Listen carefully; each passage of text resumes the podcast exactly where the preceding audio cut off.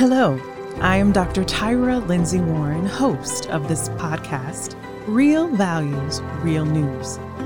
As the founder of the Waco Family and Faith International Film Festival in Waco, Texas, as well as a film, theater, and live events producer, I wanted to create an entertainment program where everyone who is a fan of film, entertainment, the performing arts could come and feel welcomed. Therefore, this is a space where we can discuss the film and entertainment industry and the real R E E L values that can exist and or should exist in the business.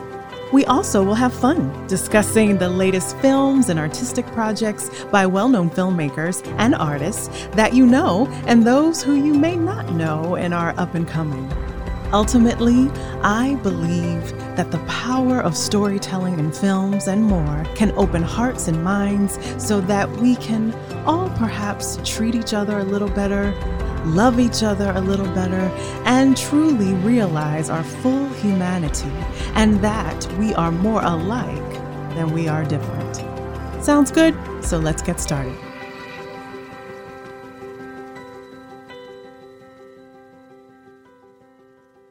This episode is our first for Real Values, Real News. I have decided to host our first roundtable discussion, which is being sponsored by Creative Waco. During this episode, we are going to tackle an issue that is really being talked about not only in Hollywood, but also in society at large. The issue is that of inclusion.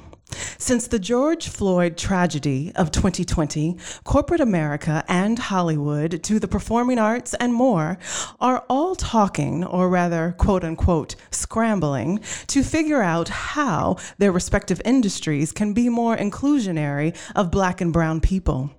In their efforts to be perceived as quote unquote woke, many companies are virtue signaling and others are taking the time to be thoughtful and strategic with their approach to inclusion.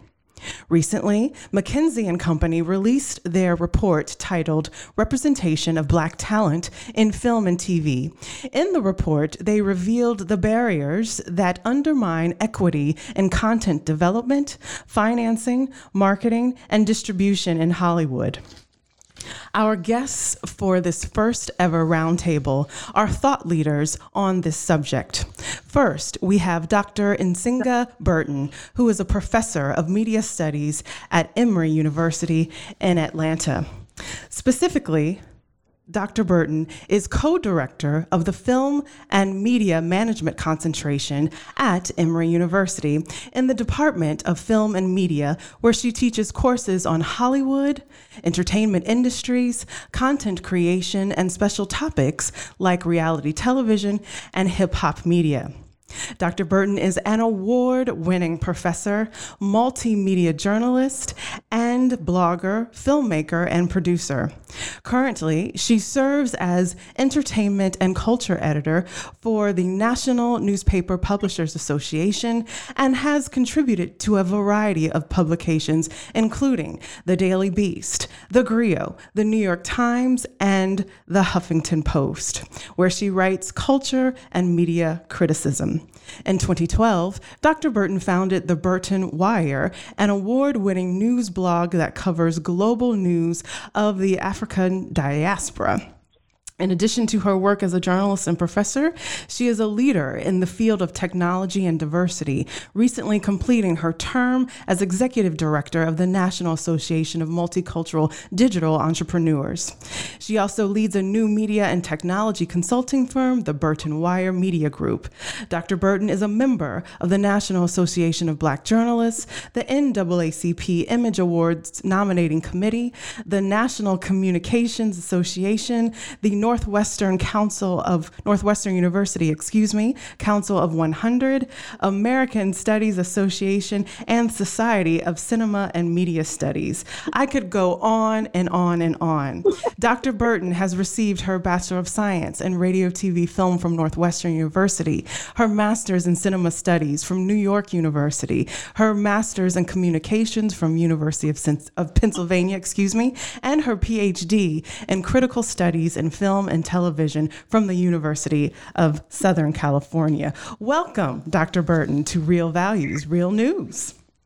Thank you so much, Doctor Lindsay Warren. I appreciate you for having me on the show. Thank you. And our next guest is Miz Melinda Weeks-Laidlaw, who is the founder and C E O of Beautiful Ventures. Weeks in Advance Enterprises, L L C, is an organizational development firm offering facilitation, media design, change consulting, equity and inclusion, and collaborative skills capacity building services to the arts and entertainment, nonprofit, and social innovation sectors. Social change architect Melinda Weeks-Laidlaw is the principal consultant and president. She is also founder and C E O of Beautiful Ventures, a creative and social enterprise that influences popular culture, disrupts anti-Blackness, and elevates perception of Black humanity. Previously, Melinda was managing director of Race Forward, the Center for Racial Justice Innovation, senior consultant at the Interaction Institute for Social Change, and for ten years practiced law representing artists, entrepreneurs, and nonprofit organizations in New York City. In twenty fifteen, leading social impact fund Echoing Green named Melinda to its first named Melinda its first ever social entrepreneur in residence. Melinda is so fantastic and is on so many boards that uh, are in alignment with her values and beliefs. She is a member of the advisory board for the Patricelli Center for School Entrepreneurship, for Social Entrepreneurship, and the co-chair of the Black Alumni Council at Wesleyan University, the board of directors of the Interaction Institute for Social Change, and the ministerial staff of the Great Greater Allen A M E Cathedral of New York. Melinda is also a proud New Yorker, a native New Yorker, and as her bio says, she flows in between the Big Apple and the Big Peach, also known as Atlanta, Georgia, where she lives with her husband, famous and outstanding actor Sekou Laidlaw. Melinda is a graduate of Wesleyan University, New York University School of Law, and Harvard Divinity School. Welcome, Melinda, to Real Values, Real News. Thank you. I feel welcome. So delighted to be here with you both. And so honored to have both of you here. And as I um, said in our pre prequel before we came on air, it's only a matter of time before I end up saying something fun and fantastic because you guys are my girls. That's what's up. Let's talk. Let's get it. As I'm reading both of your bios, I'm like, oh yeah, I remember when she was there, and I remember when she was there, and I remember in twenty fifteen when Absolutely. Melinda was the social, yes. you know, I remember. So it's only a matter of time. So anyway, let's get this roundtable started. So from your unique perspectives, what was your gut reaction to the McKinsey report? Anyone my, can my get us started. Was, mm-hmm. Go ahead. Oh, okay, my gut reaction was uh, water is wet. And water is wet. um, you know, I, I, I mean, this information is important. Uh, U S C does a fantastic job of collecting this kind of data on a regular and ongoing basis, and so we do need uh, the language and the data to support what Black people have been saying for like over a hundred years mm-hmm. Mm-hmm. um, because the industry is over a hundred years old, which I think people, uh, I don't know if they don't want to talk about it or they don't want to admit that, you know, this has been a dialogue that has been happening for over a century. Right. Uh, and the numbers have not changed that much in over a century. And that is highly problematic. So I think my initial gut reaction was great. We have another report that says what Black Uh, scholars have been saying, Black actors, Black directors, Black filmmakers have been saying um, since, you know, Zora Neale Hurston was walk- walking around collecting mm. data, since mm-hmm.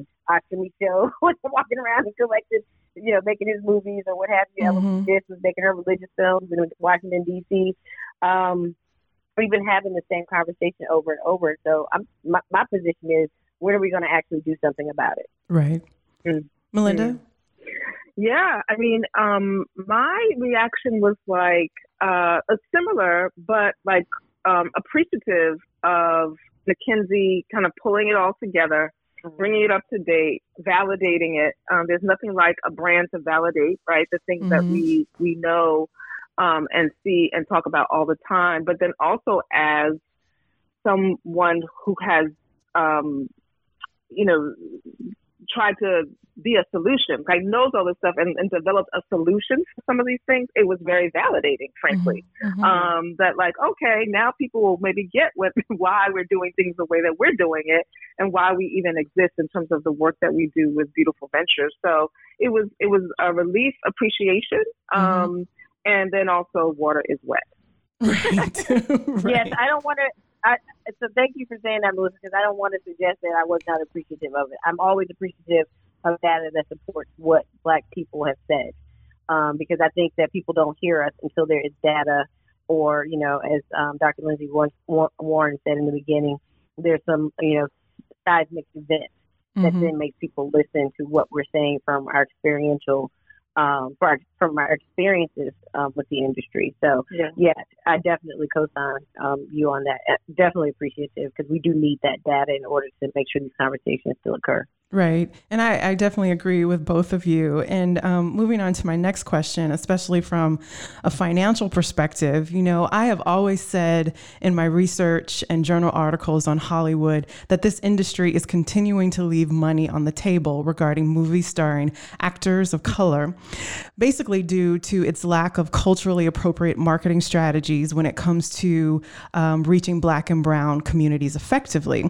However, in the McKinsey report, um, which was, you know, appreciative from my perspective, they actually identified the number, right? It was ten billion dollars in annual mm-hmm. revenues mm-hmm. that Hollywood is leaving mm-hmm. on the table by not being mm-hmm. inclusionary in its business practices.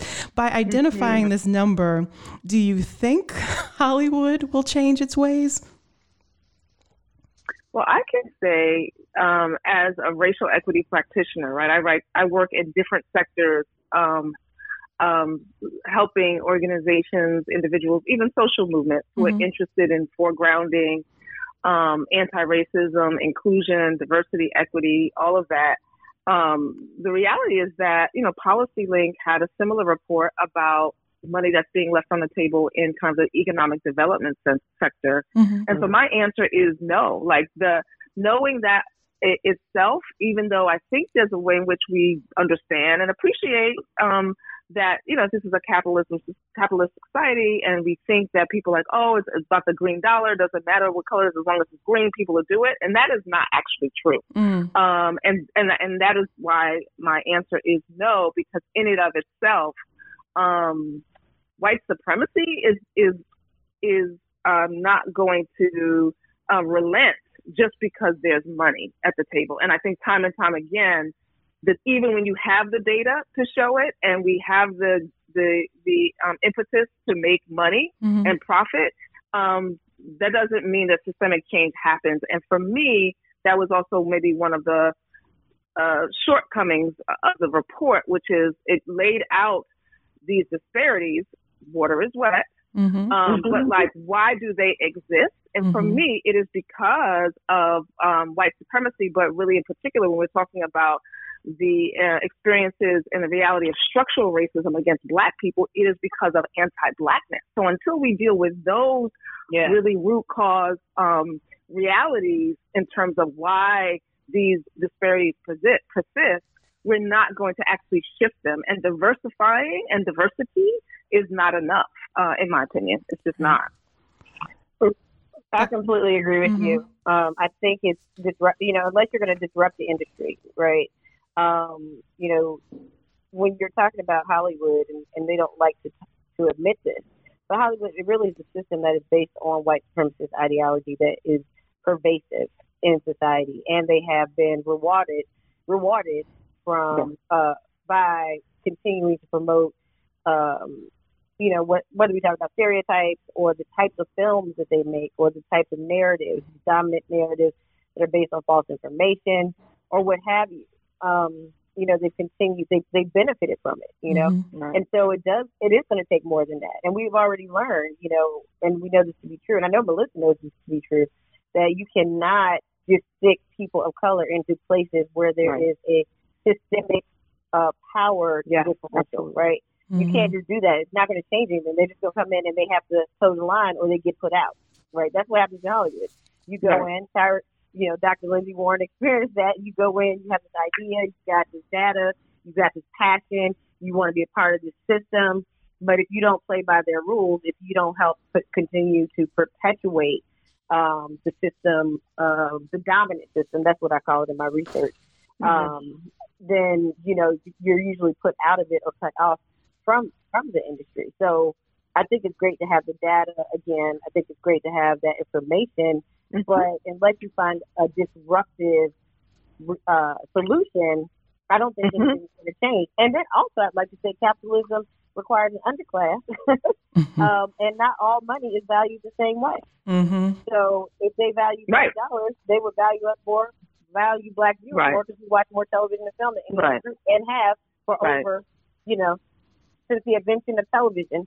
Um, and even before then with film and even yeah. radio, right? Mm-hmm. So, you know, um, I think that they they have to admit who they are and what they have been, and right. that's a hard thing to do.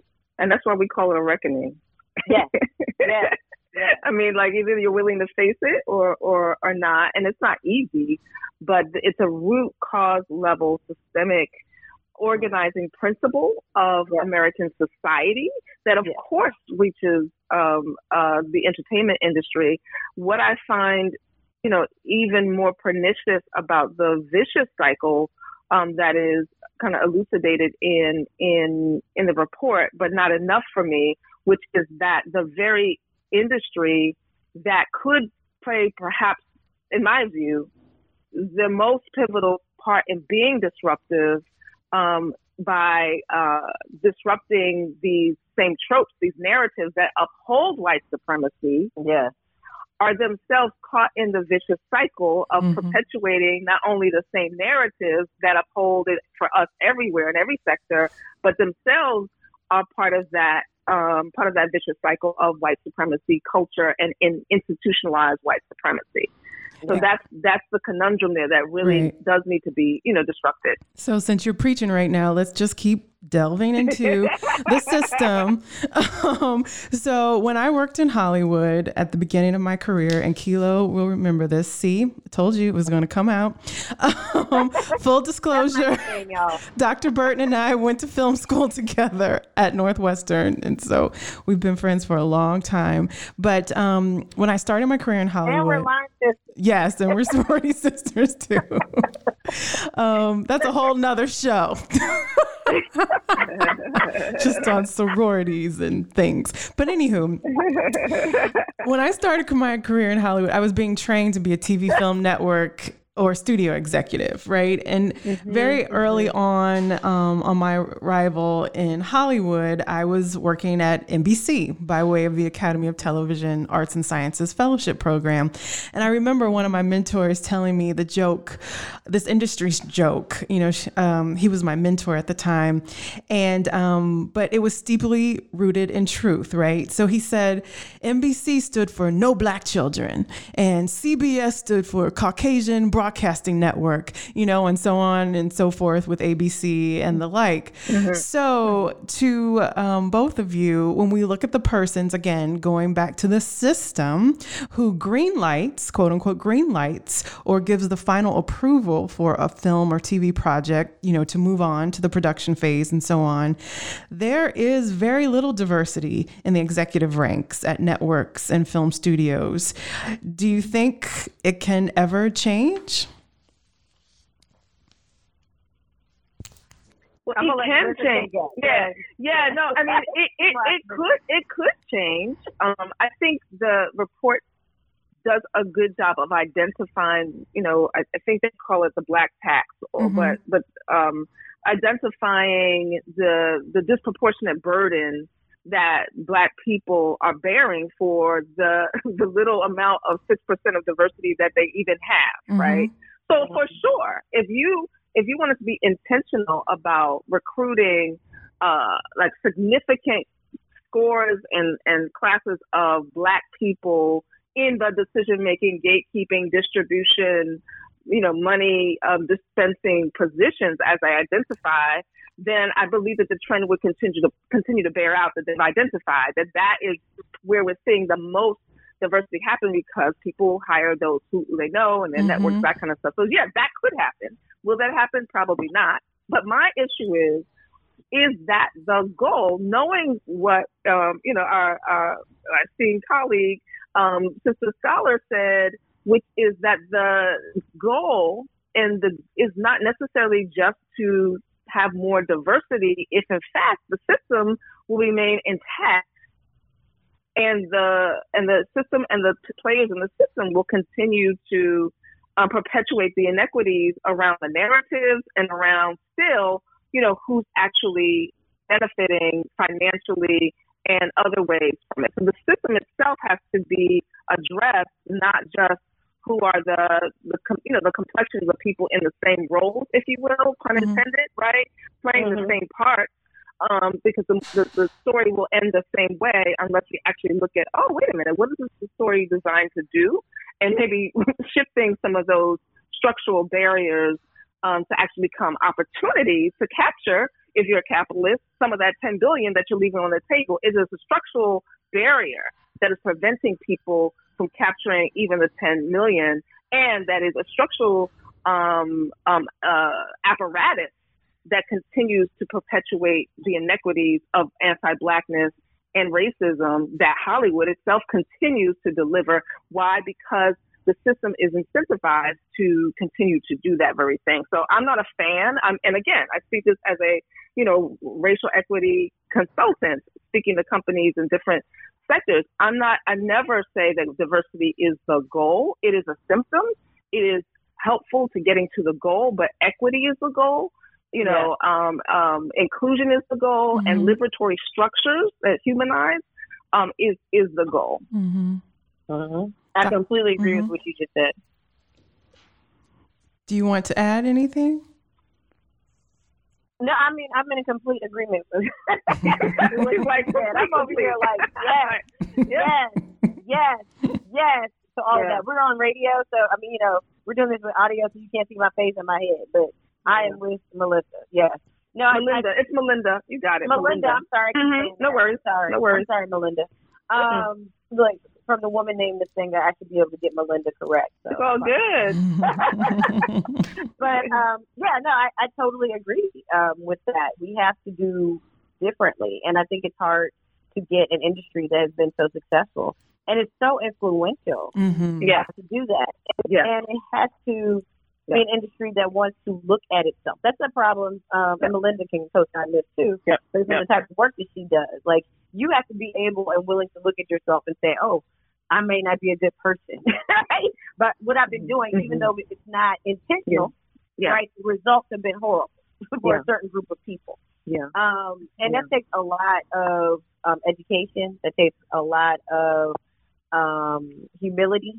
Uh, and that takes a willingness to really want to be a part of the change. Mm-hmm. Um, and quite frankly, people don't want to be a part of the change. They want to work mm-hmm. with their friends. They want to tell the same stories over. Right. There's yeah. no economic, you know, you, you hit the nail on the head, Melinda, with the incentive, the economic incentive. There's no economic incentive for Hollywood um, to change, even with the direct, uh, you know, the diversity mm-hmm. and um, inclusion initiatives or, you know, tying, because mm-hmm. that was something that the McKinsey report said, tying, um, you know, bonuses to diversity and inclusion initiatives. Mm-hmm. You know, I, I'm like, that's still not enough of an incentive for people to say we're going to change what we've been doing and has been working for us. You know, mm-hmm. I think what might change it is, you know, O T Ts, it's over-the-top streaming. Mm-hmm. You know, it's really been a real game changer. And, you know, they can die out. You know, I, I think of, of the film companies now and the way, and it's changing because, of course, they're creating conglomerates, so they're buying each other up. But I think of them. You know, they had this is this is that particular moment, like when newspapers could have gone online or gone out of business. mm-hmm. This is how I see filmmaking. You know, film companies. Either you're going to move into the tw- you know into twenty twenty-one, or you're going to be out of business because what you won't do, someone else will. Right. It's like a bad relationship. Mm-hmm. If you mm-hmm. won't do, someone else will. And you know, Black people, because we have been systematically shut out of things, we're never really going for the entire pie, which is not a bad mm-hmm. thing. We just need our slice. Mm-hmm. So if you don't give us, you know, the equity or the parity, we will make it ourselves in our own organization, um, in our own movement, uh, right. in our own methods of distribution yeah. and yeah. things of that nature. We're creative. We can do these things. We don't have right. to be billionaires necessarily. We just want to make a living at this and mm-hmm. have our ideas and our stories elevated and uplifted and in your, you know, tele, uh, in your living room or on the big screen or on your laptop or mobile app. You know, so they, they're going to, the reckoning has to come, uh, as Melinda says, because if it doesn't, I think it is bad business. This, this report says it's ten billion dollars on the mm-hmm, table. They're mm-hmm. going to need that ten billion dollars in the same way mm-hmm, that the industry mm-hmm. needed that ten billion dollars um, in the late nineteen sixties, early nineteen seventies, when they were about all eight were about to be mm-hmm. bankrupt because mm-hmm, they kept making those, you know, those big, long mm-hmm. movies, um, mm-hmm, epic films, mm-hmm, right? Those mm-hmm. epic films, uh, Cleopatra mm-hmm, um, and what have you. And they were costing them tons of money. They were not getting the return, and they just kept making them yeah. until, you know, uh, uh, until uh, Melvin Van Peebles' "Sweet Sweet Back Badass" song came out, and they saw what you could do with yeah. five hundred thousand dollars and make ten million dollars in return. And then they appropriated that model and started doing that. Mm-hmm. This is United Artists, right? Mm-hmm. So it's going to come. Like, they just have to make a decision. Where do they want to be? Do they want to be part of the uh, the the history of of, mm-hmm. of the future, or do they want to be part of the future of the future? And I look at Ted Sarandos, right, with Netflix, mm-hmm. and mm-hmm. this is just my personal opinion that Netflix is winning. I mean, they're doing, they have their own challenges, but just from a content mm-hmm. perspective, mm-hmm. they're winning because his wife is an African American woman. You know what I mean? He has mm-hmm. mixed children. This is my own personal belief, but mm-hmm. he has he has people of color in his life, you know, and and sees the value of them, because I've always believed if you don't have people of color in your personal life, um uh-huh. you don't know you you don't know what you're missing, and you can't even begin to understand, you know, mm-hmm. African American, if you don't have people coming to your home and have them as friends mm-hmm. and all that good mm-hmm. stuff. Mm-hmm. But I feel like because he has that, you know, he is making some good business choices, at least as it relates to content. Mm-hmm. And that's why they're killing it. And then when you mm-hmm. look at Chuck Lorre, who has this deal with C B S, and it seems like every show right now on C B S outside of football and basketball is his show. Uh-huh. But he uh-huh. is running, he is producing things like Bob Hearts Abishola, and he has uh-huh. a new show coming out with um, another, or starring another man of color. And, um, you know, excuse me, Bob Heart Abishola, but it's horrible. Mm-hmm, mm-hmm, mm-hmm, mm-hmm, mm-hmm. Because does, yeah. does, does Chuck Lorre have any people, you know, just because he, he won with the Big Bang Theory, but I mean, he's missing the, it's missing the mark.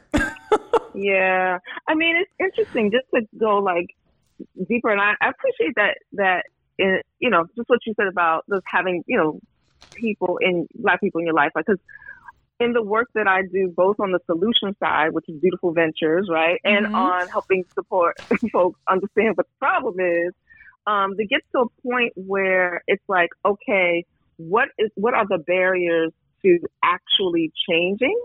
Um, and I'm seeing it, I'm seeing it now in a way that I, I, because I think I'm now I'm working with folks more in like exclusively decision making, senior C-suite and board level spaces. And there's fear, there's mm-hmm. fear, but it's fear about giving up. And it's, it's also connected to power. Like mm-hmm. it's really about like giving up power, because people don't know any other way than to be the ones that are in control, have yep. the power, get to make all the decisions. This thing of shared power, or that, or collaborative leadership, um, or like what will happen if I let them, whoever them is, mm-hmm. have a say in what it is that I exclusively could just keep for myself in this place of comfort. And that's really difficult. And I think, and, and I'm, I'm even getting to appreciate like, wow, it's really hard for folk who have been used to being like in power to like give it away, like, or just to give some of it away, or like a little bitty bit away, or just the notion that like it's not going to like be the end of who you are. And so my point is also that even in in, in Hollywood, and I'm I'm I'm I'm in, you know, conversation, and, and Tyra, we're going to be doing work together around, mm-hmm. you know, how do we get to decision makers about giving them the opportunity to actually do, do something disruptive that is helpful and liberatory for everybody involved. And I think part of that is, um, it part of it is just it's just fear, and it's also an opportunity. You have to be a visionary, and you have to be somewhat brave, but mm-hmm. also like really visionary. Like all the wonderful stats that um, the good doctor was, you know, saying about what it would take. We can look back at history and say, what? How does innovation happen? It always happens on the margins, and then we incorporate it. But yes. like to be able to welcome, to go ahead and to go to the margins and to partner with the margins, you can be a winner. Like you can, you know, like that's the kind of opportunity that, you know, Black people have always, you know, presented, because we're going to innovate no matter what. Mm-hmm, it's about right. people who are in power. When you have an opportunity to be brave and yeah. to actually come to the table as partners and not just charity or controlling it or still colonizing somebody else's stuff or appropriating, that is the place of true, I think, um, modeling leadership and what, frankly, leadership is going to look like in any sector in the twenty-first century. So those are the kinds of partners, you know, I'm looking for, mm-hmm. but I, but I don't, I don't, I don't know. I don't know if they're there. I don't know. Right. Yeah. Yeah. I'm teaching right now a multicultural marketing course at Baylor, and um, it's the first time ever. And, you know, kudos to my chair, you know, for walking it through and getting it approved. But that is one of the lessons that I'm teaching my seniors as they get ready to graduate this May and go off and work in marketing, that a part of this work is having courage. Right. You know, you can, yes. you know, I can teach them about the four P's and the nuances yes. of stereotypical imagery and all kinds of things when you get into a marketing and advertising rooms. But I have to also, and I know this because I've worked in multicultural marketing for twenty years and things of that nature, that a part of my job is to empower them to have courage yes, as they right. get into these that's rooms, right. because right. I am primarily teaching non-Black and Brown people, you know, so kudos yeah, to all my yeah. students who are taking my class, especially, you know, my Caucasian male students, kudos to them. But, um, mm-hmm. you know, I, I continue to say this every other week, ladies and gentlemen, remember, doing this work, you have to have courage, because you're going yeah. to be the only ones in a meeting sometimes yeah. dissenting. Who's going to say the unpopular thing? Yes. Yeah. Yes. Mm-hmm. It's interesting. Mm-hmm. So let's let's talk about the above the line positions that um, was mentioned in the report. And um, if you recall, um, for those who are, are new to that um, saying, for our listeners, these are the individuals who are the creators, the producers, the writers, or the directors of film and T V projects. So mm-hmm. do you both agree with the report's assessment as well as the limitations of the above the line positions? Anyone can get us started. Okay. Oh, okay. Um,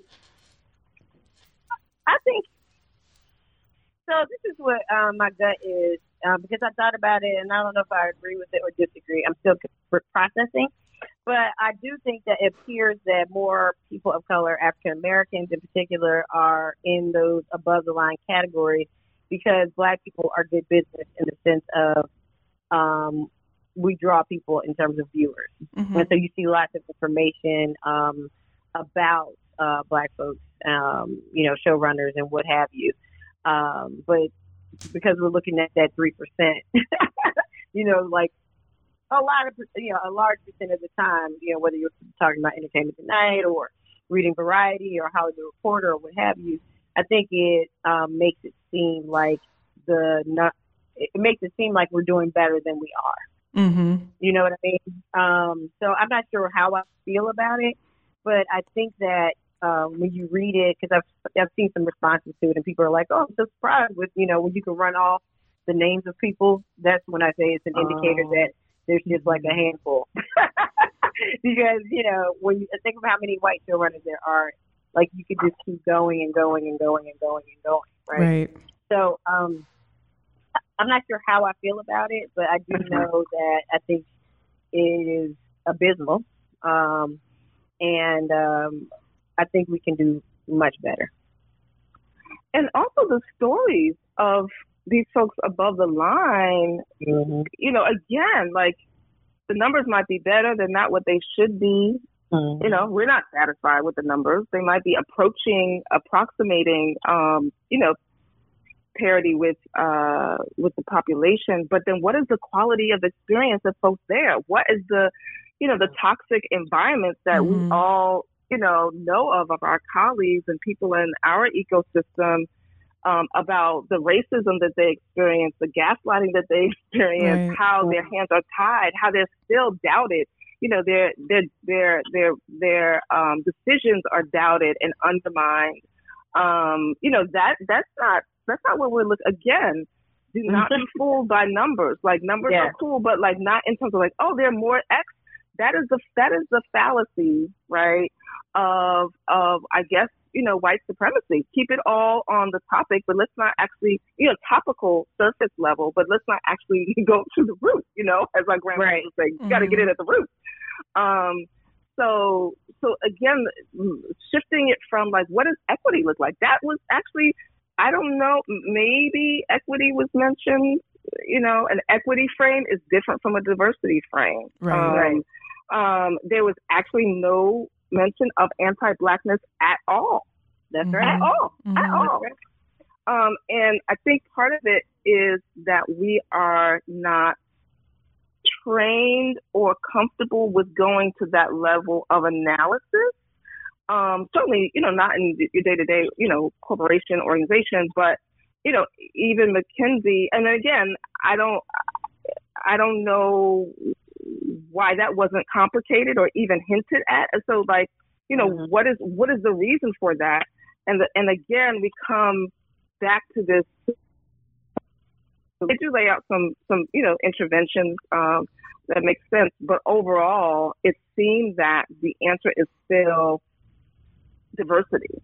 Right. And and that's not fair. And I and I really appreciate them laying out how it's on the backs of the black, pe- of the black people in particular in the industry that it's just costing us so much more to do that. We got to build, we got to diversify, deal with the structural issues, and we got to be creative, and we got to do out do twice as fast. Like, it's just too much that's on us.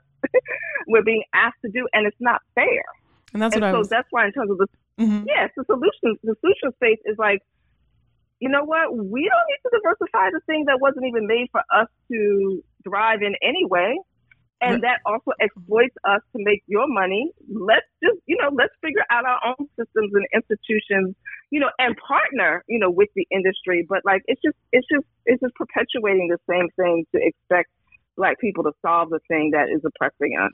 Right. And I think right. of my friend um, Ava DuVernay, right? And, you know, when we were yeah. in our twenties, you know, all getting right. started in Hollywood together, you know, we talked about all these things that we were going to do. And she's doing yeah. it, which I honor her and appreciate that. But now yep. Yep. she's And she's always been good at being visionary and creating her own systems, you know? Yeah. Um, and yeah. so she's doing it, you know, once upon a time, she had a beauty and barbershop system, you know, mm-hmm. how to release mm-hmm. and promote mm-hmm. movies through barbers, barbers and beauticians. Um, mm-hmm. And so now she launched, what, earlier this year, Array Crew uh, with Peter mm-hmm. Roth mm-hmm. and, you know, making it available for studios to have this one-stop shop destination to find your below the line folks. But again, to mm-hmm. your point, why can't she just mm-hmm. create?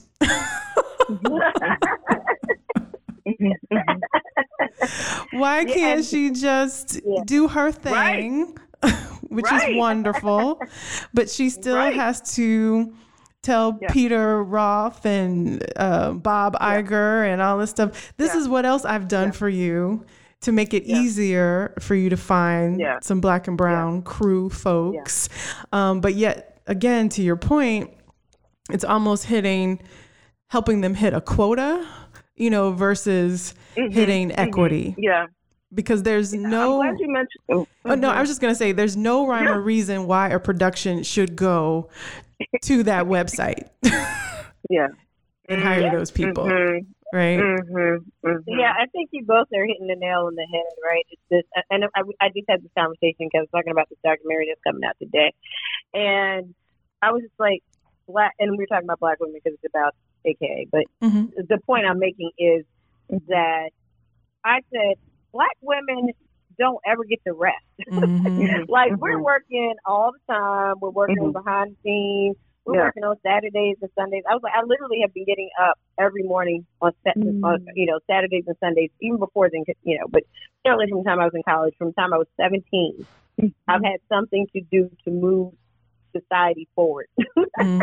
mm-hmm. um, in my community, you know, yeah. like you have to do that work. Yeah. And so, mm-hmm. you know, Tyra, that just hit me hard when you said, why can't Ava just create, right? Mm-hmm. Yeah. Um, And, you know, Melinda talking about us doing the heavy lifting. And it's like, mm-hmm. yeah, we've already, we're, we are the, you know, I don't mm-hmm. like to think of us as victims, but we are the people mm-hmm. who have been most impacted by uh, the discriminatory practices, these dominant systems of oppression, interlocking systems of oppression um, that are perpetuated. And then even those people who do make it to those above, above the line positions uh, are treated so poorly yeah. that sure. they leave, right? They go to Netflix. Yeah. They go right. somewhere else. Because, yeah. um, you know, they, they are not even treated well when they get to those positions or trusted yeah. or allowed to hire who they want to even hire. Mm-hmm. Right. You know, to tell the story they want to tell, to have a final edit on a story about Black people and Juneteenth. Right. Mm-hmm. I mean, mm-hmm. like, it's like, come right. on. Right. Can we have something? Right. right. What can we have? Right. Um, yeah. So, I mean, I think you hit the nail, both of you hit the nail yeah. on the head. It's like, and you have to ask yourself, because that's what I was thinking about when I was doing this other interview. I was like, is it worth it? You know, mm-hmm. is it worth it to fight right. and keep fighting right. and to know that right. people have been fighting for this right. over one hundred years if we talk about film, right? right. Almost one hundred right. years if we talk about T V. Yeah. But, you know, people have been fighting and fighting and fighting and fighting, and we're still having the same conversation. Mm-hmm. So working outside mm-hmm. the system, you know, and developing yeah. companies like you all have and like I have, entrepreneurship is something that Black people thrive at and have always done, and Black women in particular, yeah. especially in this current climate, have, are thriving. Yeah. Um, so is the mm-hmm. answer outside of the system and just kind of mm-hmm. let them do what they do? Yeah. Or do we really want to go in and disrupt and hope for the best? Yeah, yeah. I love that you mm-hmm. that you mentioned Ava um, mm-hmm. because she's her her moves have certainly been a muse for Uh, and really resonant with the work that, you know, that we're up to and with Beautiful Ventures. But her, her, her, she, she certainly is a creator, but she obviously is an innovator as well. Like, mm-hmm. like you said, you guys were twenties and she was already building her own system. So mm-hmm. that's also part of her creativity, obviously. Right. Um, and, and I think that the, I think there's a both, you know, there's a both and, right. Mm-hmm. Some folks are in the system. Some folks are outside the system. My thing is that we need to be intentional, intentional about our relationships wherever we are, and intentionally leverage those relationships, this networked approach to to shift the system as well, whether we're working inside and outside or between side or entrepreneurial. Like that's how I think um, the system, that's, I think that's even Hollywood's best hope, mm-hmm. um, to the sense to which that we are in relationships and we make moves together wherever we are in the system that benefit ourselves. And when it when we win, everyone's going to win. They just right. don't believe it yet. You know what I mean? right. Yeah. So they true. Don't, they don't believe it. Yeah. So let's talk about Black actors and actresses. Um, that was also in the report where it says that um, Black and brown actors and actresses, and I'm quoting here, have a lower margin of error, unquote. And that is why, yeah. in my opinion, yeah. the great Cicely Tyson um, frequently would share uh, in many of her interviews that she carefully picked her roles due to yep. the great meaning of her playing such characters and what that meant to her race. So to the both of you, are things getting better for Black actors and, and actresses? And do you also want to comment on what I call the British invasion? Ooh. I'm gonna, I'm gonna let Melinda take that. Right, she's married to an actor. And she said she's married to an actor, and she is, you know, she leads with love. I can hear that. Everything that she's saying. I do not. So I'm just letting Melinda start. And I'm trying to get my get my words Mama. together. Yes, yes, yes, indeed. So, so on the one hand, and I do have like a bird's eye view because my husband is an actor, has been in the business for over twenty years. Um. And, you know, Juilliard trained mm-hmm. and, um, you know, and as coming, you know, coming to his life, maybe the last ten or twenty years or so um, of seeing that, or maybe maybe fifteen, of, of seeing his, his, seeing the industry through his perspective and eyes, right? He's a black, mm-hmm. black man. Um, I think it is better um, in the sense that the, the roles, because, you know, all, all of the reasons, you know, streaming and more, more folks have deals, the storytelling is richer. I mean, I've seen a short, like when he came out of Juilliard, maybe in twenty twelve, you know, was still the, the roles, the auditions were like for thugs. Meanwhile, his his white counterparts in his class were auditioning for like, you know, wonderful, multifaceted opportunities. So like, no, it's, it's just not, that's not fair. But then I've seen it move towards, okay, now he's playing the cop. Mm-hmm. He's not the thug, now he's playing the cop, mm-hmm. right? So then that just was the over-policing thing. And now, it's like more, just more diverse roles, you know, you know, are, are available. So, so that is, that's been good.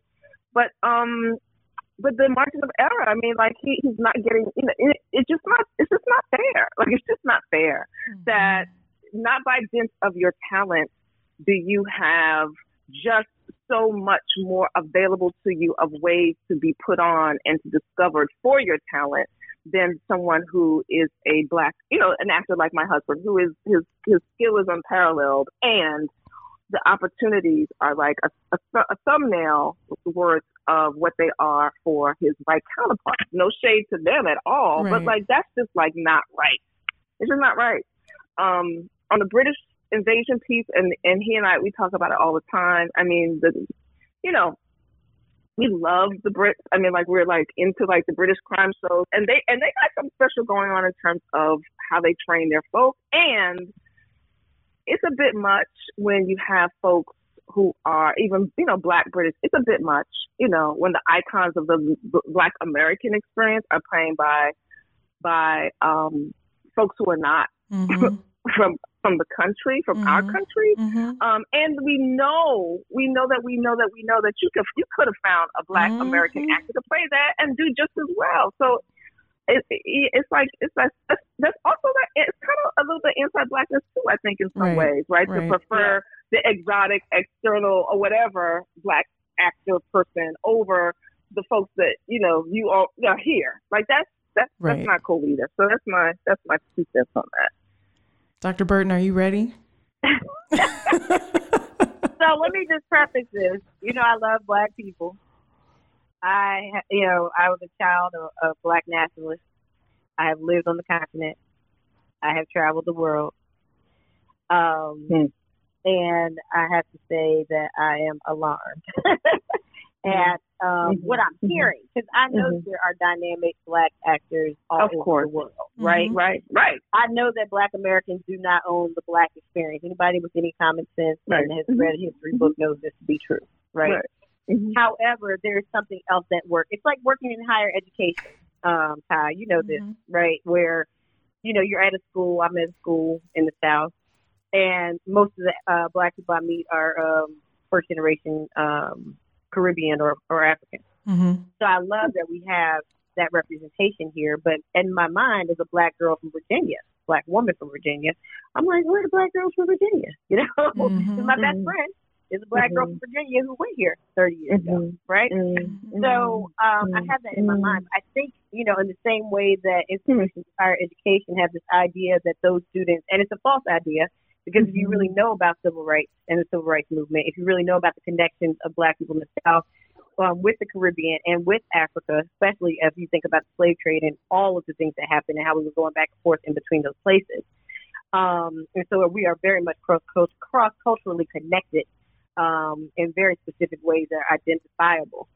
Um, but if you, the the dominant perception is that black, um, black people from, you know, the continent or Europe, mm. of the continent mm. or the Caribbean mm. are um, less um, aggressive. Mm. I hate to use that term. Or easier to get along. They don't carry the weight. And I've heard black um, showrunners, directors say that. They don't carry the weight of, mm.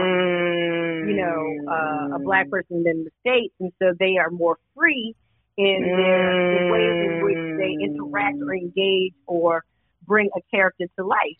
Wow. Um, wow. Yeah. And I've also heard people say that, you know, they're not trained as well, which is a big, big lie. Yeah. You know, yeah. we don't. Yeah. Between the three of us, we could probably name two hundred. Right. Mm-hmm. Sure. It's like the, in two yeah. minutes, like how Tyra yeah. speed round. We could use that speed round, and mm-hmm. they like yeah. two hundred black actors who've gone to Juilliard, yeah. Yale, right. yeah, N Y U, Northwestern, mm-hmm. U C L A, U C L A, yeah. right? Um, and we keep and we keep going on that. Um, and then you know the gems that we don't have. Um, mm-hmm. You know that people don't know about, but that turned out fantastic uh, mm-hmm. filmmakers and actors and what have you. So. Mm-hmm. I think that there's something there. I think that's what's driving it. It is. You are. Mm-hmm. It is anti-Black mm-hmm. American racism. Yeah. Yeah, yeah, um, yeah. And it's this idea that you're going to be trouble on the set or you're going to have something to say about wow. Doctor King because you might have actually grown up mm-hmm. or been the granddaughter of. Right. Been around. Right. So we're going to bring in, and I just mm-hmm. love Waco Yellow. I think of course, and we love them all, right? Right. It's about um, you know Pan African, diasporic, Black, and yeah, all that. Yeah, right. And it's not about actor. them. He's a great actor. Yeah. I don't have. Of any, course. You know, so that's the Brilliant. other part of it. It's just like yeah, right. I like you know they're good. So you yeah. can't say you know, and there yeah. are people, right? There are people. Yeah. And so you can't really that. be mad at it, but you no. can be mad right. about the reasons why the system, right? The system is choosing yeah. them over us, and they won't be yeah. real about it. They're always like, yeah. oh, they're better trained. Okay, yeah. that that's not true. They're right. not right. right. right. They're not trained at all, right? Yeah. yeah. Um, you know, and then you have people, and I'm uh, Russell uh, Hornsby, who's trained. He went overseas and was trained um, uh-huh. in, in Europe and came back. I mean, there's no reason why he's not an Academy Award winner. He's amazing. Yeah. Right. Amazing. Uh-huh. Uh-huh. He can play yeah. any of these roles, you know? Sure. So I say that to say, Um, because I, I don't want to get into this, you know, black versus Black American versus Caribbean, because it's not uh, useful at all. Right. But what I will say is that we have to be mindful of allowing um, white people in Hollywood, primarily, and Black people in Hollywood, Black Americans who have made it, mm-hmm. um, to sow that seed. Um, mm-hmm. Because that's, that's right. What white that's right. We won't. We won't do that. Right. Yeah, I know. We will not because go. We, we're not going to do that. Yeah. That's right. right. So that's what yeah. white Hollywood wants because it just fits in with dominant, again, what Melinda is yeah. doing.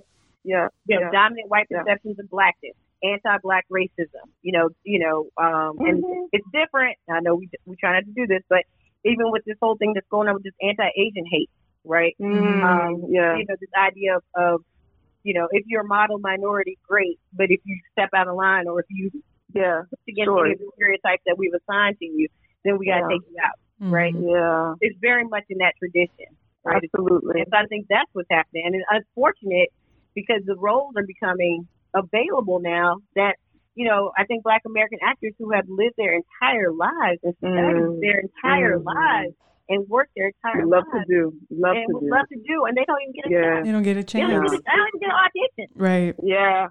Yeah. yeah. And that goes back to our earlier conversation, too, which is the extrapolation of, of um, what our sister was saying, which is like the scarcity model. Like, ooh, we just going to have one.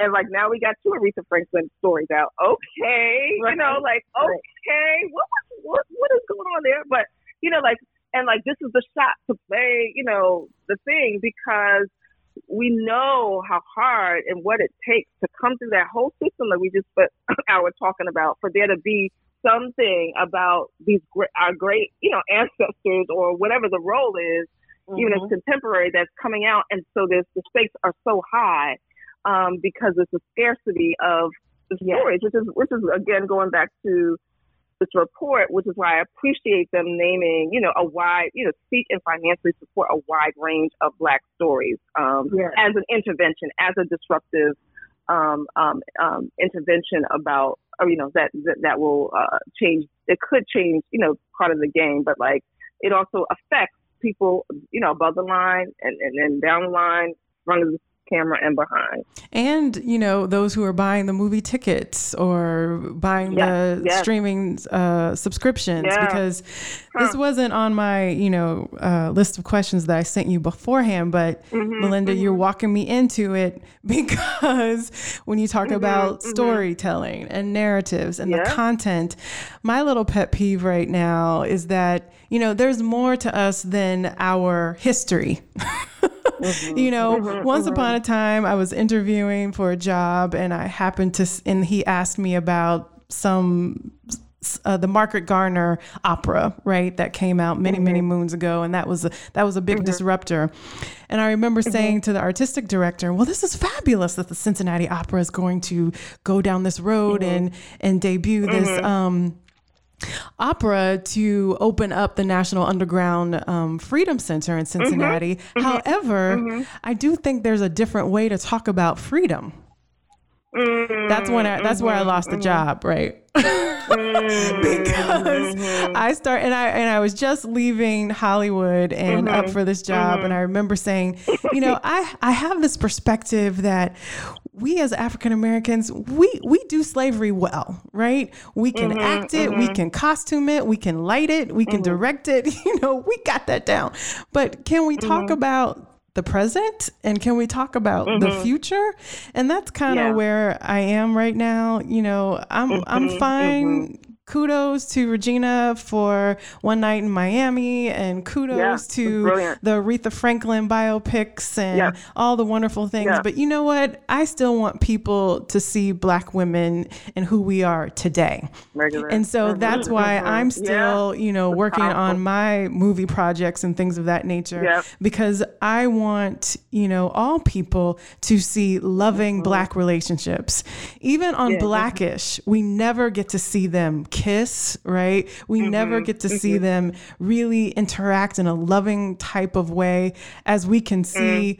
other cultures interact mm-hmm. lovingly and romantically, and and and there not being any drama, right? Mm-hmm. Anytime you see a Black relationship, there's drama. She's hyper sexualized, you know, in terms of the Black mm-hmm. woman. Just da, da, da, da, da, da, you can go on. So yeah, um mm-hmm. for whatever reason, mm-hmm. Hollywood is just refusing to play, portray and tell our stories in the present day. Mm-hmm. Well, the con- they're conservative industry, and I, I and it, it doesn't sound it sounds you know like a contradiction, but that's what I've learned more just in in interfacing more with like traditional Hollywood. Like I'm like, oh wow, as you know, they, the, the artists, you know, in, in political circles, like, oh, those progressive, or oh, that Hollywood.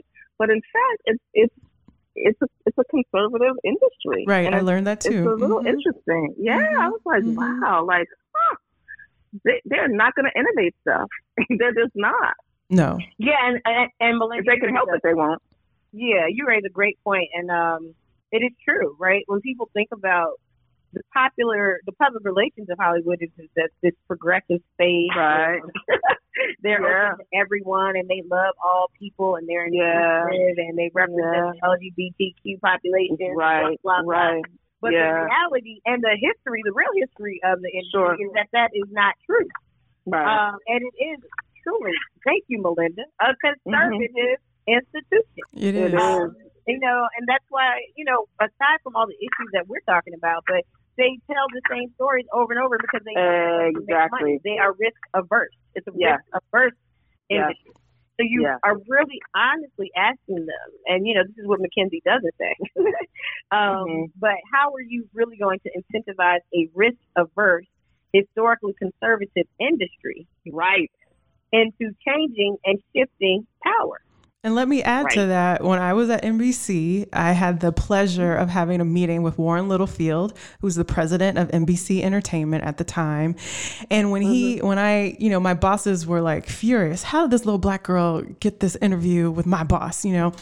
because that's what mm-hmm. I do. But anywho, um, I, I met with yes, him, right? I met with him and he was, you know, wonderful. He was very welcoming and um, brought me into the office and we had a wonderful meeting. But he told me, you guys, he was like, Tyra, you're not going to make it out here. And I said, huh? I just went through four mm-hmm. years in Northwestern. I just got chosen for this mm-hmm. prestigious. What do you mean I'm not going to make it? He said, mm-hmm. you are extraordinary. Yeah. You are yeah. a leader and you're yeah. smart. You're out of the box. And he yeah. said, Hollywood is comprised of mediocrity. He said, look at all the people you are working with here at N B C. And I mean, it has yeah. always continued to stay right. with me. He said, yeah. these are not the football, the star football players. These are not the star cheerle- cheerleaders, you know, in high school. Mm-hmm. They're the wannabe football players, the wannabe star cheerleaders. These are the nerds mm-hmm. in high school. These are the people that nobody mm-hmm. wanted to talk mm-hmm. to, right? Mm-hmm. And he said, mm-hmm. that's Hollywood. Right? Mm-hmm. That's the composition of Hollywood. They're not leaders. Mm-hmm. They're not going to innovate. Hollywood mm-hmm. is comprised of followers mm-hmm. Mm-hmm. and short men. Huh. I, I just threw yeah. that in there. And short men. That's not nice. That's not even right. But, but to that point, I mean, a conservative, I'm looking, I'm looking at the report. Thank you, McKinsey. How in the world is it that out of all of the industries, that the Hollywood and film in terms of C-suite executives has ninety-two percent um, white men mm-hmm. or white people over and, and beats out finance, which has eighty-eight percent, you know, and beats out, you see what I'm saying? Right. Consumer yep. which has eighty-six percent, travel, yeah. and the, you know what I mean? Like, what in the world? Like that, that alone has to bust through the, the P R sham about it being so progressive. And right. and again, not to not to say all white men, you know, are are not uh, are conservative and can't be innovative or progressive or anti-racist. They can, mm-hmm. but Absolutely. Not by themselves. And now that they are still maintaining an industry that ninety-two percent of them are running stuff. Like, you know what I'm saying? So that's proof positive in and of itself. And it's just like, wow. Yeah. This, there's something, there's something to that. And, and there's a lot, it's a lot of my, my thesis, my theory is that it's, it's, it's power, mm-hmm. you yeah. know, it, it's power and, and, and not just in Hollywood, right? But as we are at this place of, of reckoning and looking at in this, you know, industries in our country, I mean, literally our country, folk trying to hold on to power, even if it means to kill the democracy. I'm just saying. Mm, absolutely. So we live and, in Georgia. And we live in Georgia. Holla, you know, holla right. back, right? Mm-hmm. So, so, but then, but then, like, there's also a gift, I think, and this is, you know, my preacher, preacher side, mm-hmm. a gift of exposure of like, wow, the things, the stories coming full circle that we have been telling ourselves about who we really are and what we really value. Democracy, each person has a vote, you know, the rule of law. It's obvious with anyone who has eyes to see that that is actually not what we believe and not with how we've been structuring the, and ordering our lives and our institutions. Um, when you have people who are just trying to hold on to power, irrespective of any of that. And I, and I think, you know, just to, to, you know, Hollywood is, is, is special, but it's not unique in right. that regard. This is this is every every industry, and this is the, the challenge of our lifetime. You know, in our generation, just right. passing the baton. What shall we yes. do? But we're Hollywood. I think it's just more pernicious, to use your word, Melinda. Yes. Sure. Is that they export all of this content yeah. overseas mm-hmm. um, right. that supports you know yeah. this false narrative of yeah. who and what America Absolutely. Is. And that's why they have to be, that's are. Why we gotta go. That's why we have to mm-hmm. to to uh, call them in. Oh, we that that alone is a different kind of responsibility than mm-hmm. the folks that I that I you know work with my clients. You know, even even in education, right? For you educators, right? You're competing against what the kids. You know, your students are paying attention to, which is the public narrative, right? Which is popular culture versus what you're trying to get them to, you know, see in a book or critical thinking. Like they right. have an outpaced influence over and above these other industries that could be a force for good. Um, yes. So we have to pay attention to what is happening systemically there, how much we pour into it, um, how we approach it. You know, that's always for us to choose and to and to decide in any generation. And I'd like to also add that there are examples of industries that were built on these dominant modes of uh, power and suppression um, that have changed. You know, mm-hmm. if you look at, um, uh, I wrote a, a chapter, a book chapter on South African soap operas, um, and looking at um, South South Africa's broadcast system during apartheid, which it was when it was used primarily to disseminate messages and content mm-hmm. that mm-hmm. reinforced mm-hmm. the Nationalist mm-hmm. Party's ideology mm-hmm. and platform mm-hmm. and agenda. Mm-hmm. Now, um, you know, since Mandela, rest in peace, um, mm-hmm. has come into power, and it is a much more, um, it's a society that is reckoning with itself. Um, they have measures in place at the um, network where you have to have representation in certain mm-hmm. ways. So mm-hmm. there are, are um, you know, a certain number of languages have to be spoken, because I think there's like fourteen languages in South Africa. Um, mm-hmm. They have to address different issues. You know, I, and I remember it was so stark because I was living here mm-hmm. and then I was living there. And mm-hmm. I remember here on the soap operas, because I watched soap operas because, you know, I watched them with my granny. Mm-hmm. And um, they were not talking about the election at all. Mm-hmm. Obama running for president. It was not mentioned. Mm-hmm. Not only soap opera I saw. Mm-hmm. Mm-hmm. And then I'm in South Africa and that's all they're talking about. Mm-hmm. on the soap yeah. opera, which is why I wrote the chapter. Um, yeah. And that's when I did the research and I found out that, oh, they are intentional. They are thoughtful. They have policies mm-hmm. in place. Mm-hmm. The yeah. network executives have said, this is what we're going to do in order to mm-hmm. disrupt what has normally been happening here and how we've been practicing and what we've been doing and the content we've been producing. We're going mm-hmm. to do this, and this is what we're going to do in order to kind of right the ship, right? Mm-hmm. Um, mm-hmm. And it's not perfect, obviously, but it's a start. And I think until you take that kind of step, then it's all talk. Right. And I'm going to nerd out. Right. I'm going to nerd out with you really quickly, Doctor Burton, because now the consumer behavior scholar in me is about to come out. Because if you recall, once upon a time, the founder of Black History Month, Carter G. Woodson, said, um, he who controls the images has the power. Right. Yes. And so even if you look within consumer behavior and you look in the, the advertising and marketing literature, images have power, right? And they impact mm-hmm. not only attitudes and behaviors, but so much more how we interact with each other and things of that nature. I even do um, consulting for the entire university marketing arm at Baylor University. And I remember mm-hmm. two years ago, I was trying to tell them how powerful they are as storytellers. Right. Mm-hmm. And we even had in my presentation, I included images of uh, athletes of color and how they are yeah. portraying athletes of color, um, you know, throughout all of their various channels. And it was so funny when they would when I showed them, you know, the the women's basketball team and how they portray the women's basketball team versus how they portray mm. the women's equestrian team and the women's mm-hmm. tennis team. you know, mm-hmm. it's a uh-huh. night uh-huh. and day difference. Mm. And uh-huh. um, how they portray yep. the African-American football players. And when they're shown mm-hmm. on the big screen in McLean Stadium, barely able to pronunciate a full sentence. And then the thirty thousand people mm-hmm. in the uh, stadium are laughing, you know, mm-hmm. because mm-hmm. Mm-hmm. these are the images that they're seeing of Black mm-hmm. and brown mm-hmm. boys every Saturday. But then when mm-hmm. they come into my classroom of one, I am one of two African-American female professors in the entire business school.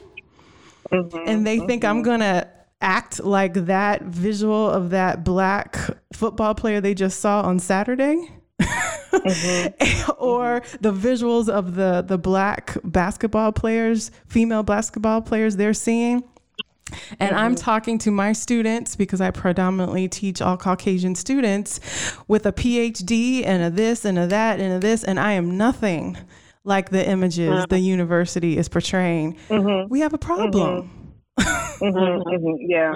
And it makes mm-hmm. a difference. I had to tell them their images even impact me as a professor of color in the classroom. Absolutely. Right. Absolutely. And how my students yeah. interact with me, or the respect they may or may not show me. Mm-hmm.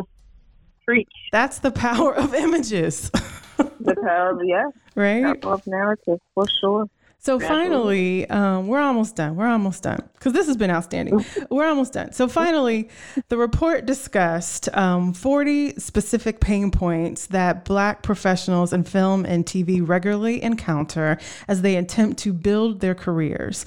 And I know, and Doctor Burton, you've seen this, I faced nepotism every time I tried to get a promotion in Hollywood. And finally, I got tired and left Los Angeles yeah. and started down, you know, this independent producing route, which is still mm-hmm. very difficult.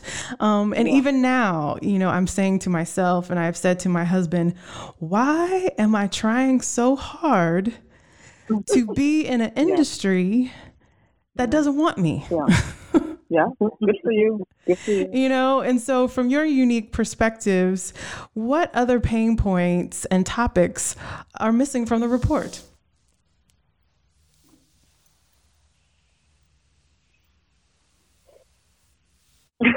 Again, I'm letting Melinda be gone. Oh, man. That was like, you leave me alone. I'm going to get some of that energy by the time I go. Okay, okay. I mean, I mean, again, I, I think I'm, I mentioned, like, absence of, like, why? you know, why? Why is it, you know, that that's what I have. Like, you know, I'm I'm a, I'm a scholar, too, when I when I want to play one. You know, they say like, fewer Black-led stories get told, and when they are, they're underfunded and undervalued.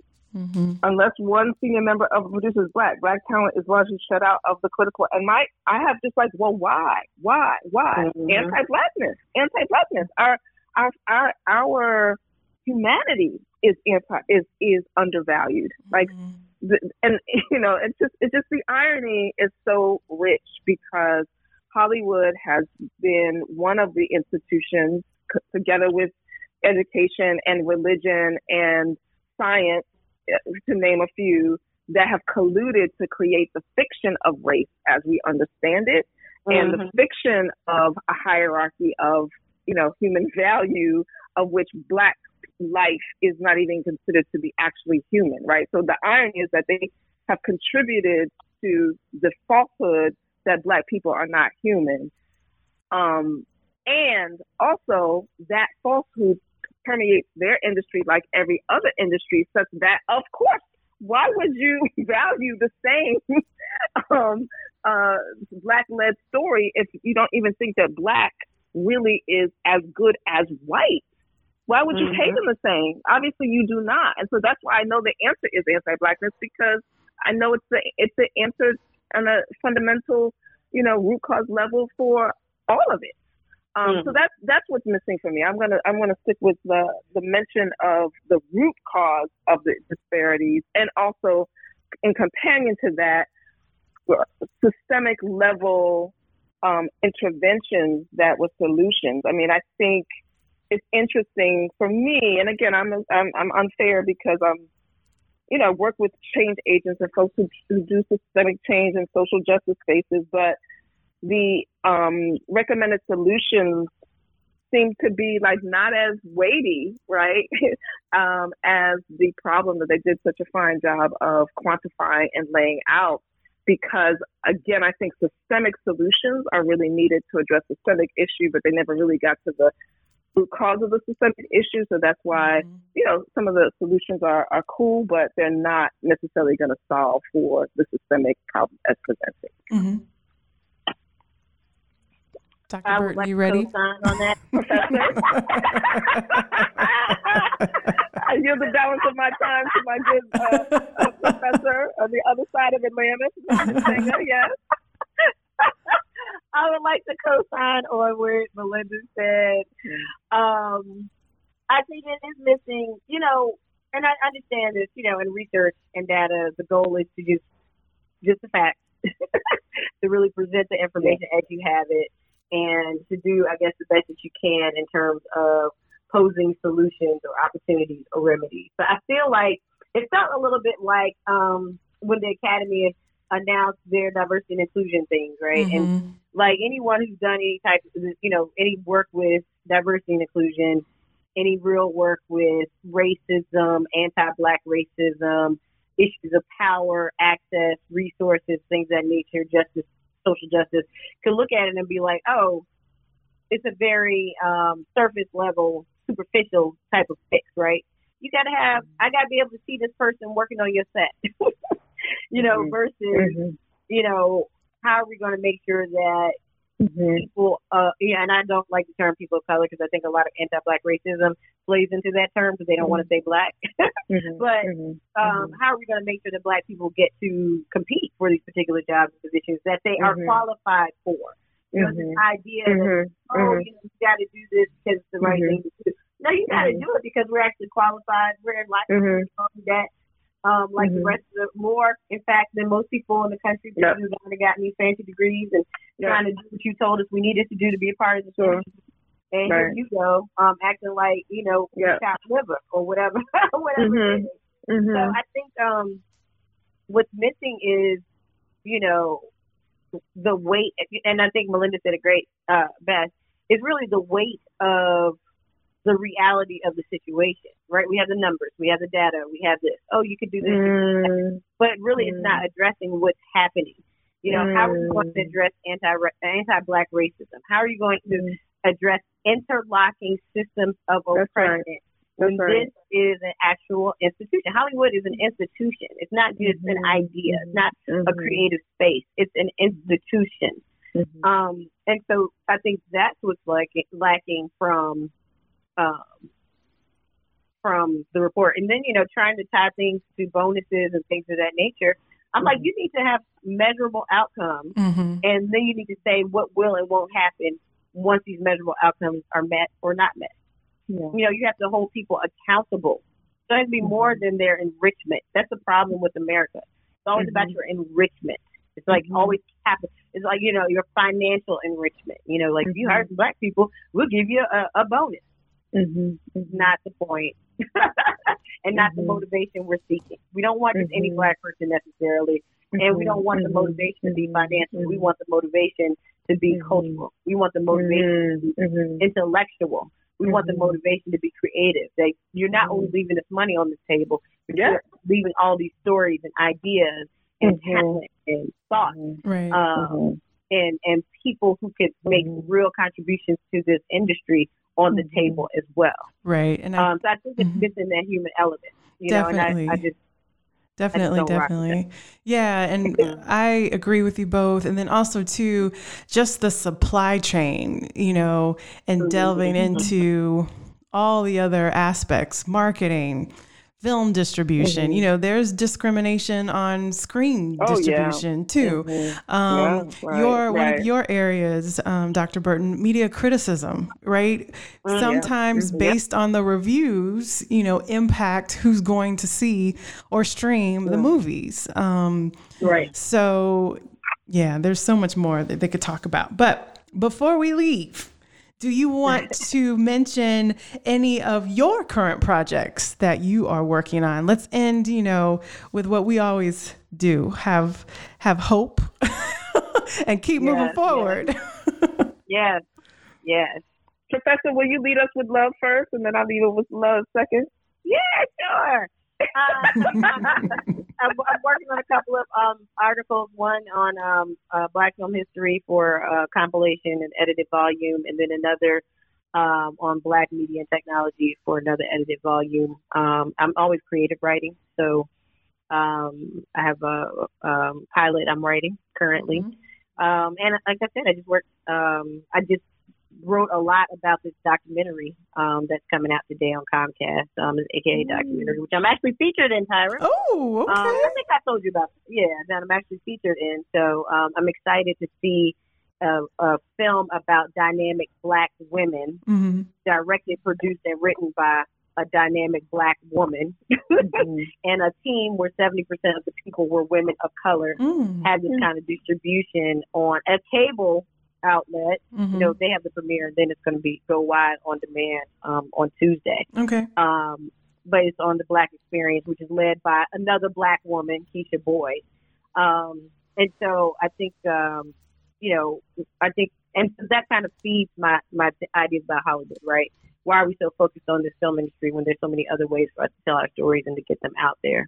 So those are the things I've been most interested in and working on recently. Fantastic. Melinda? Um, thank you. And of course, the Burton Wire. Read it, the burton wire dot com. Yes. The Burton Wire. Okay. Okay, yeah. Cool. Yeah. Well, I just, um, so part of why I appreciated the report is because it just gives validation, even more validation for what we're up to at Beautiful Ventures. So, um, you know, we are Beautiful Ventures. Check it out, beautiful ventures dot com. Um, sign up, you know, uh, to be a part of our community and give us your, your email and then find out about more of the things that we have going on. But the whole piece that we um, are here to do is to support Black story-driven creatives to help build their entrepreneurial skill, narrative power, and generational wealth for them and their um, communities, because we believe that that's how we can actually shift the narrative, but do so in a way that we are actually getting free ourselves, right? So you support the storytellers um, because they have the Black humanity affirming stories. And so we surround um, them uh, with, with, with, you know, entrepreneurial skill and uh, community and, and all kinds of things. So the next thing in particular that we have coming up is every two months we have a co-working session, which is like a open house slash co-working session where we come together virtually. Um, and that's happening April sixteenth um, from um, three to five Eastern Standard Time.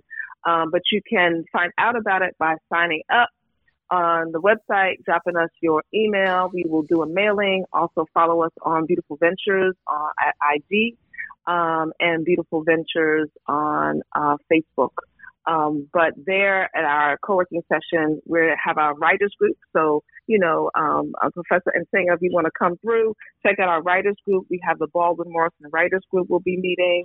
Uh, we'll have an introduction to B V that will be happening. And we have a theater arts and healing arts um, cultivation uh, circle also happening, where we're supporting some entrepreneurs in New York City who are looking to um, build the first Black-owned um, off Broadway theater space in New York, and they're part of our creative social entrepreneurs that we're about supporting. So that's that's what we're up to, and we and, and we're doing it because we need to create our own ecosystem, and that's basically, you know, what we're up to, uh, a liberatory ecosystem for Black story-driven creators and their communities.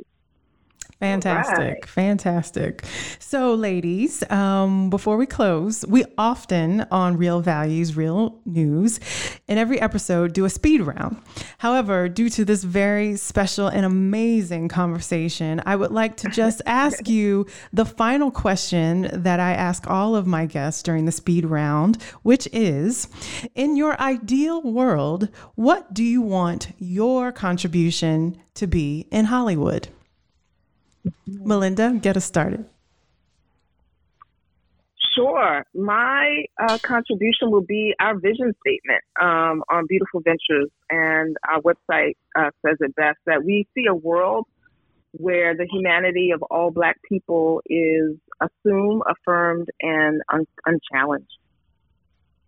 Mm. Fantastic. Doctor Burton? Equity. Equity. That simple. Access mm-hmm. and equity, and to let Black people do what Black people do, create, innovate, and change the world for the better. Fantastic. Right. Well, this has been a fantastic uh, conversation with two women that I love and adore, and that's why I have this podcast. To be yeah. able to showcase such brilliant minds as uh, both of yours. And so thank you for being here on Real Values, Real News. And that's it for today's episode of Real Values, Real News. Many thanks to our sponsors, T F N B, Your Bank for Life, A A R P Florida, Creative Waco, Marie's, and the G B Lindsay Family Charitable Fund. I am Doctor Tyra Lindsay Warren, and it has been a pleasure to be here with you, and thank you for listening. Please join us again for our next episode, and always remember to let your light shine.